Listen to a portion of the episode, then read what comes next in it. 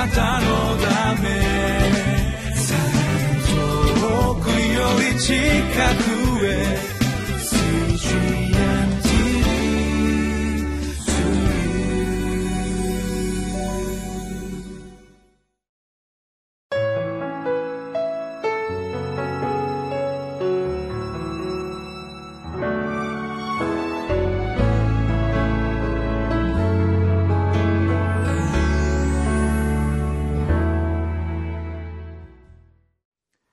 皆さんこんにちは。今日は民数記6章1節から12節の御言葉を通して特別な関係のために特別に区別された時間というタイトルで主の御言葉を黙想していきたいと思います。私たちは清さを求めます。そしていつも清くありたいと願います。今日出てくるなじる人という人たちは区別された人。特別に神様に捧げていく人という意味があります。荒野を旅する前に神様の前に清くありたいと願った人たちがいたということであります。そういう思いのある人たちに神様は不思議な御言葉を語られます。まず神様のその御言葉に心の耳を傾けていきましょう。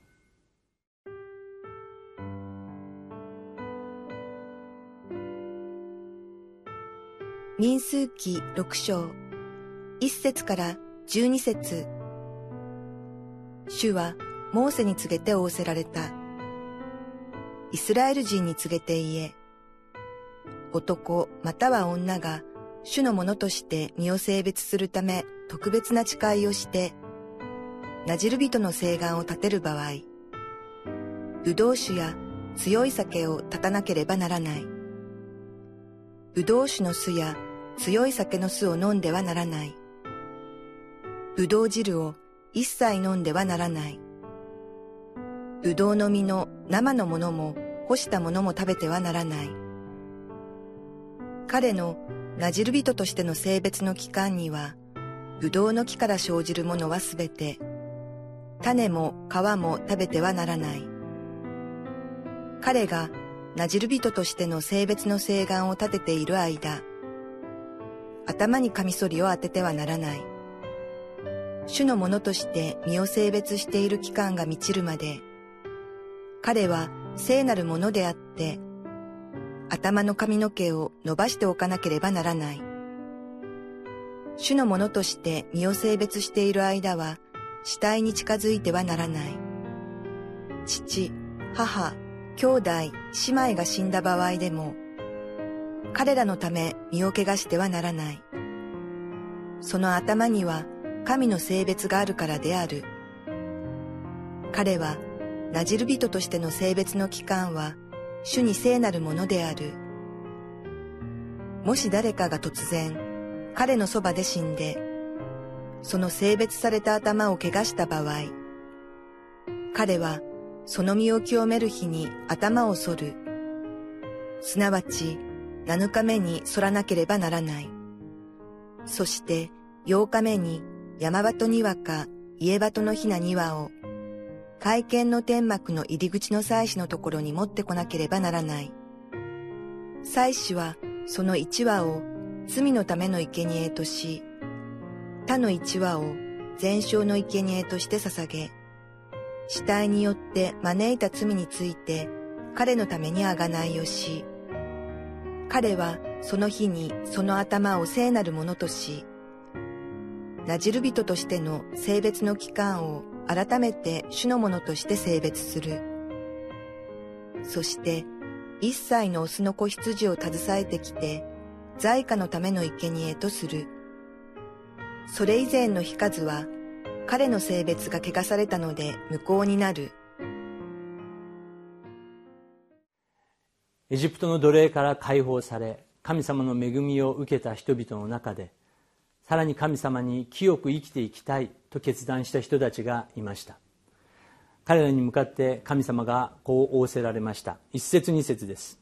主はモーセに告げて仰せられた。イスラエル人に告げて言え男また女が主のものとして身を性別するため特別な誓いをしてなじる人の誓願を立てる場合。なじる人というのは男性でも女性でも自分の思いがあれば決断することができました。またその期間も一人一人が神様の前でこれだけ捧げますと自発的に決めることができました。先日も大阪である大きな集会がありました。そこで献身の決心の集いをした時になんと80人以上の人々が立ち上がりました。日本は献身者が少ないと嘆かれますけれども実はもっと多くの人々が神様にさらに献身していきたいんだもっと清く生きていきたいんだでもどのようにしていいかわからないんだという人たちがいるということを発見しました。神様はそういう人たちに向かってどのようなことを要求されたのでしょうか。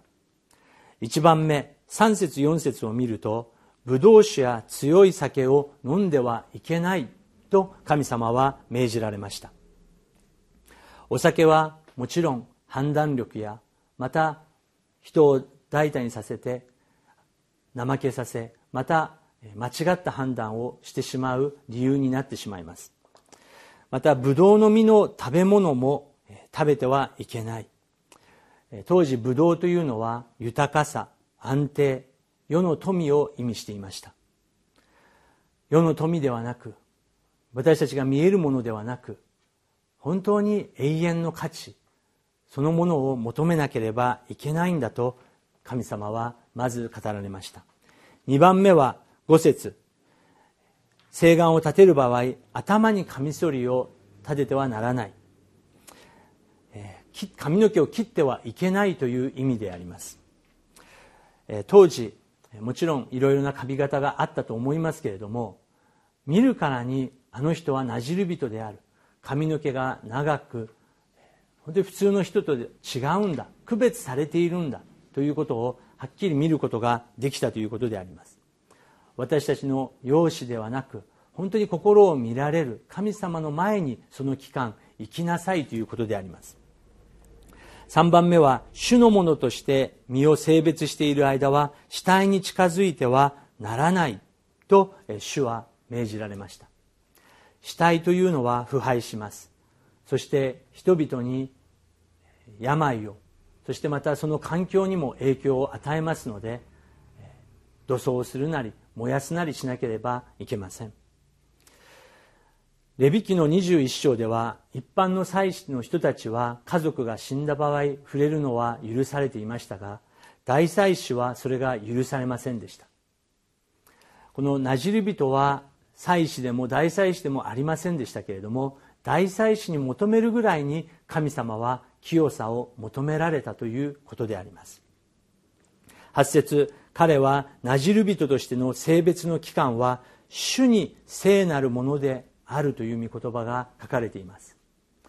私たちも自分の思う清い生活良い生活ではなく主の前にそして主によって清められる生活はどういうことなのだろうかということを覚えていきな生きなければいけないと思います。ローマ書の12章1節2節で使徒パウロがこのように言っています。あなた方の体を神に受け入れられる清い生きた供え物として捧げなさい。それこそあなた方の霊的な礼拝です。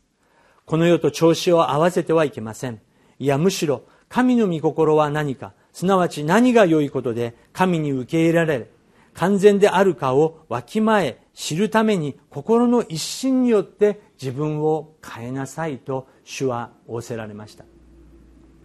もちろん自分の力で清くなることはできませんけれども自分の意思でその道を選んでいかなければいけないということであります。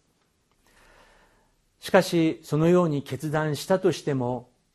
現実の世界ではいろいろなことが起こります。9節から12節。なじる人の期間の間主の前で清く生きているんですけれども突然自分のそばで死んでその性別された頭を怪我した場合はこのようにしなければいけないと9節から書いてあります。この場合は家族がもし突然死んだ場合は当然その家族に触れ家族と共に喪にしなければいけないそういう状況が起こったということであります。その場合はもう一度初めからこのなじり人の期間をやり直さなければいけないと主が語られています。私たちもクリスチャンとして悔い改めをします。清い人生を歩みたいと思います。しかし突然だったりまた誘惑に負けて私たちの決断や主の前での決心がもう一度崩されてしまうことが多くあります。しかし皆さんそこで諦めないでください。自分はダメだと自分を責めないでください。神様はもう一度チャンスを与えてくださるという方だということを覚えておきましょう。それを覚えるのが生産であります。このなじる人の期間はブドウ酒ブドウのものを食べてはいけないと主は語られました。しかしイエス様がこれを覚えなさいと差し出されたブドウ酒の杯とパンはイエス・キリストの十字架の知潮によって私たちは清められることができてそして失敗しても過ちを犯してしまったとしても本当に悔い改めてゴルゴダの十字架を覚える時に主イエス・キリストの知潮は私たちを清めてくださるんだ。そして特別な関係のために特別に区別してくださるんだと主は語ってくださっています。12節なじる人としての性別の期間を改めて主のものとして性別する。今日私たちのモデルはイエス・キリストであります。私たちが戻るところもイエス・キリストであります。清さと愛の両立を私たちは求め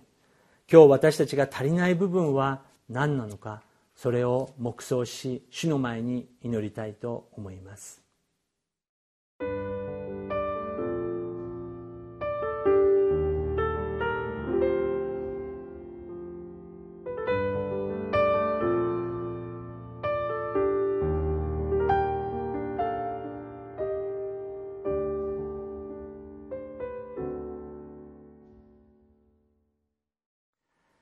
皆さんの愛する人が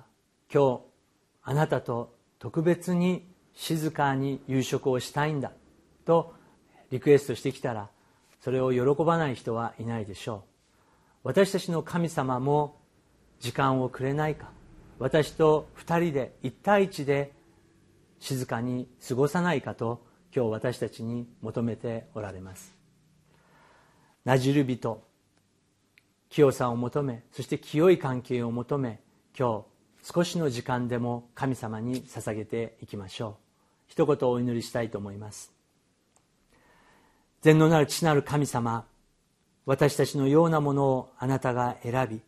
あなたの御子イエス・キリストによって私たちを清くしてくださりあなたの前に立つことができる恵みを心から感謝いたします。今日あなたと共に歩んでいきます。精霊を私たちを導いてください。主イエス・キリストの皆を通してお祈りいたします。アーメン。あなたのため遠くより近くへ